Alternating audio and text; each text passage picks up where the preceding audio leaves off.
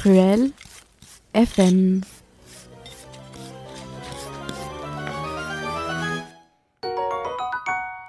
Eh bien bonjour à tous. Alors aujourd'hui malheureusement Aurélie n'est pas de la partie mais euh, elle a évidemment contribué à ce Truel FM, malheureusement à la cour. Donc euh, eh bien aujourd'hui vous n'aurez que moi. Euh, donc on va parler, comme vous avez pu voir dans notre story, euh, de Agnès Sorel. Donc euh, Agnès Sorel, bon, je suis pas vraiment historien, donc on va faire quelque chose d'assez rapide. elle naît en 1422 et elle décède en 1450. dans l'histoire de France, elle est dit d'une très grande beauté. Elle rencontre Charles VII en 1443 quand elle a 18 ans et lui 40 joli écart d'âge. Euh, et donc, euh, dès 1444, elle, euh, elle, elle, Charles VII la met au service de, la reine, donc Marie d'Anjou. ce qui en suit, en fait, ben, que, que ben, Agnès devient la maîtresse de Charles VII, finalement, et elle lui donne trois filles.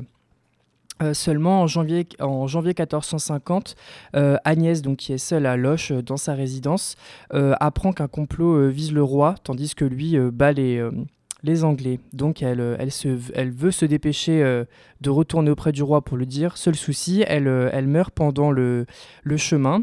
Euh, déjà, juste avant de, partir, quelques, jours, quelques semaines, euh, elle, euh, elle accouche d'un enfant prématuré, donc de 7 mois, qui décède. Donc ça la marque très fortement. Et puis ensuite, eh bien, en fait, l'historien Jean Chartier, donc qui est de la même époque qu'Agnès Sorel et donc qui était là pour le chemin, décrit qu'elle décède d'un flux de ventre. Qu'est-ce que c'est? Moi, je sais pas trop. Hein. En 1450, j'étais pas là. Mais euh, en fait, ce qui est intéressant, c'est comment l'archéologie va pouvoir répondre à ça, parce que cette, euh, ce, décès, en fait, a toujours été un petit peu mystérieux. On sait ensuite que, par exemple, Charles VII fait déposer son cœur dans un mausolée, donc le cœur d'Agnès Sorel, et son corps dans un triple tombeau à Loche, donc sa résidence. Euh, contre évidemment la, le vœu de, de Sorel d'être enterrée à la collégiale Saint-Ours. Il va y avoir des déplacements euh, multiples euh, donc de la sépulture euh, d'Agnès Sorel au cours du, du 18e et à chaque fois qu'on va déplacer cette ou qu'on va ouvrir la sépulture de la, la, Dame de Beauté, eh bien on va prélever des os et des cheveux pour faire des, des reliques comme on pouvait faire avec les saints. Euh, et en fait, bah, petit à petit, il va y avoir une sacrée réduction du corps, et ce qui fait qu'à la fin, euh, son corps va être euh, mis, donc à la fin du, du 18e, dans une urne funéraire. Pas du tout dans son, pas du tout dans son, dans son tombeau euh, originel, on va dire. Et en 2004, donc on avance vachement dans le temps, euh, on veut déplacer le gisant d'Agnès Sorel, donc qui est à Loche pour la collégiale Saint-Ours. Et en fait, eh bien, euh, on s'aperçoit qu'il y a toujours les restes d'Agnès Sorel avec, et donc eh bien, c'est le moment de les étudier. Et donc à son ouverture, euh, des questions de suite ont été, euh, enfin d'emblée ont été, ont été mises. Euh, quelle est la cause du décès d'Agnès Sorel et qu'est-ce qu'il en reste finalement? Puisque c'est une, c'est une funéraire, est-ce qu'il reste quelques débris ou alors il reste un peu, de, un peu d'Agnès, la pauvre? Et donc c'est Philippe Charlier qui va, qui va réaliser cette étude. Donc c'est un médecin légiste et un archéotonatologue. Je vous laisserai voir sa page Wikipédia qui est passionnante. Il a un sacré palmarès. Euh, et donc dans cette urne funéraire, eh bien, euh, il y avait euh, des restes du crâne, surtout le facial hein, de d'Agnès Sorel, des morceaux de peau qui étaient encore attachés au crâne, des cheveux, des os longs, des dents. Et en fait, euh, euh, Philippe Charlet va réaliser quelque chose qui était assez nouveau pour l'archéologie, c'était de réaliser une radiographie de l'urne avant de la fouiller. Maintenant, ça paraît logique, euh, parce qu'on va pas fouiller un truc comme ça, hop, la tête dedans. Et finalement, non. Et eh bien là, il y a une sacrée stratigraphie qui s'est quand même mise en place. Et en fait, eh il a déjà pu voir que les os d'Agnès Sorel avaient été prélevés des pieds au crâne. Euh, et aussi, il a pu retrouver des morceaux euh, du, du, triple tombeau dedans, enfin en tout cas quelque chose de très euh, structuré déjà de prime abord. Ensuite, il y a sept dents qui ont été retrouvées euh, dans cette urne, et donc euh, parce qu'en fait la plupart des autres ont été prélevées pour faire des reliques. Euh, et donc les études sur les dents ont permis de retrouver qu'en fait il s'agissait d'une jeune femme, enfin d'une jeune, une, personne de jeune âge, pardon, on peut pas décrire le, sexe par rapport aux dents, mais du moins donc jeune âge au décès et une bonne hygiène bucco-dentaire, ce qui pourrait totalement correspondre à Agnès Sorel. Euh, aussi, il y a une étude comparée donc, de son gisant, donc, qui est le, la, sculpture qu'on met sur une tombe, qui permet de, représenter le défunt.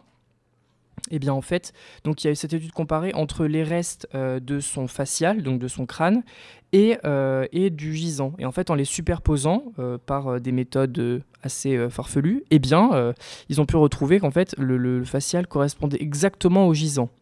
et donc, la la description physique d'Agnès Sorel, ce serait évidemment euh, une épilation probable, euh, donc au niveau euh, de ses sourcils et au niveau de son crâne, comme on a pu voir dans la représentation de, la Vierge de Melun que j'ai mis en, story. et en fait, alors ça servait pas c'était pas forcément parce que c'était la coutume, parce que ça vient d'Italie et tout ça. En fait, c'était aussi parce que Agnès Sorel, d'après les restes, avait de très grands yeux, mais d'une d'une façon assez anormale. Et donc, en fait, si, on est, si elle épilait ses yeux, enfin ses yeux, non, pardon, épiler ses yeux, non. Euh, si elle épilait euh, ses sourcils et puis son front, en fait, ça lui permet d'harmoniser son, son, visage, donc euh, la rendre encore plus belle que apparemment elle était déjà.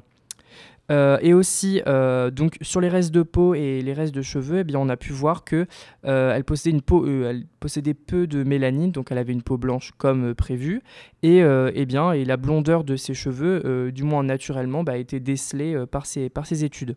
Et aussi, dans, le, donc dans, dans ces restes, eh bien, il y avait aussi les restes d'un infantile de 7 mois. Donc ça veut dire que son bébé qui avait été né prématurément, eh bien, eh ben, elle a pu être enterrée avec. ça, c'est par exemple quelque chose qui nous échappait au niveau historique. Et dans le jus de décomposition, parce que c'est ce qui nous intéresse aussi, les choses un petit peu miam miam, on a mangé, c'est bon, eh bien, euh, on, euh, les, euh, Philippe Charlier a pu découvrir des œufs d'ascaris, donc c'est des parasites intestinaux, et, et, des traces de fougères mâles. Alors, bon, jusque-là, oui, bon, pourquoi pas, mais pourquoi finalement? Qu'est-ce que c'est ces choses-là? En fait, parallèlement, les analyses ont montré que Agnès Sorel, enfin, du moins, ces jus de décomposition montraient une concentration anormale de plomb. Donc malgré le fait qu'elle était enterrée dans un triple cercueil dont un cercueil en plomb, ça n'est pas possible que ce soit euh, par rapport à ça.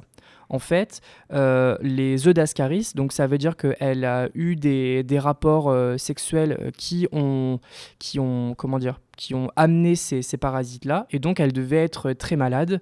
Et en fait, pour se soigner, le soin de l'époque, c'était les extraits de fougères mâles, donc qu'on a retrouvé, et le plomb. Le souci, c'est que, attention, les, taux sont vraiment incroyables. Euh, normalement, euh, le, plomb, euh, c'est en très très faible concentration. Là, on a retrouvé entre 10 000 à 1 million de fois supérieur au taux normal. Donc ça veut dire qu'elle a consommé une énorme quantité de plomb. donc, eh bien, probablement que Agnès Sorel est morte de ça. Donc une intoxication au plomb. Est-ce que c'était son médecin qui l'a empoisonné pour une raison euh, précise? Ou alors est-ce que c'est un problème de concentration de dosage? Euh, On ne saura jamais vraiment, même s'il me semble que dans le, le l'attestation de, de on va dire, de l'époque, euh, il y avait aussi, et de, et de Leg, il y avait aussi son médecin dedans. Donc est-ce qu'il avait aussi une part euh, là-dedans? Bon, on sait pas trop. Ce sera toujours des choses qu'on laissera à Stéphane Bern, par exemple. on sera sûr qu'il va, qu'il va adorer, euh, adorer étudier ça. Donc voilà, donc pour aujourd'hui, Agnès Sorel, eh ben, c'est terminé. J'espère que vous en aurez appris plein. pour l'agenda archéo de la semaine, on a plein plein de choses de prévues. Mardi 23, il y a une conférence donc en anglais qui parle de, des changements euh, de, la perception des archéologues euh, sur, euh, sur le fait que les Amériques ont été colonisées. donc ça, il faut demander le lien Zoom auprès de christine.at.isce.fr ipsi.fr. De toute façon, vous retrouvez ça sur, euh, sur notre compte. Euh, mercredi, on a une journée d'études sur les missions archéologiques en France et à l'étranger organisée par Ozonus. C'est la première de l'année. C'est très important parce que la plupart de nos professeurs et de nos doctorants seront présents. Donc, euh, si vous voulez mettre un pied dans l'archéologie, c'est la conférence vraiment de l'année. voilà, donc c'est 9h-16h à la Maison de l'Archéologie, donc toujours à CH 005. au musée d'Aquitaine, il y aura une visite commentée sur le Bordeaux colonial à 14h30. Le jeudi 25, il y a une, conférence à 18h à la Maison de l'Archéo sur l'architecture à poteaux plantés du néolithique au Moyen Âge, apport de l'ethnographie et de l'expérimentation. Euh, vendredi 26, une journée d'études sur euh, le Modeling Urbanization in Archaeology. Donc c'est un workshop international, donc très important aussi si vous voulez y participer. C'est à l'Odéon de l'Archéopole, donc de 9h à 16h. Et finalement, au musée d'Aquitaine, il y aura une conférence sur les diasporas africaines en Nouvelle-Aquitaine à 18h, donc très, très intéressant aussi. Et pour le fun fact, puisque la semaine dernière on a parlé de latrine, il faut évidemment en reparler aujourd'hui. Donc après la journée d'études d'Alain Boué, on en a beaucoup appris tous et toutes. Euh, et donc sa fameuse conférence sur s'essuyer euh, à l'éponge ou à la main a été euh, riche en, en, drôlerie, on va dire, mais surtout, il a pu nous montrer qu'en fait, euh, probablement que les Romains ne s'essuyaient ni avec les mains, ni avec euh, donc euh, le, xylospongium, donc qui a un, bâton avec une éponge au bout, d'après les restes archéologiques. du moins, ce serait davantage des, des, éléments en matière périssable. Donc peut-être des papyrus qui sont de mauvaise qualité, peut-être des touffes d'herbe, et il a même évoqué la possibilité de bouts de céramique polis. Alors bon, après, faut pas trop trop s'imaginer les choses parce que bon, sinon on part vite euh, dans des détails un peu graveleux.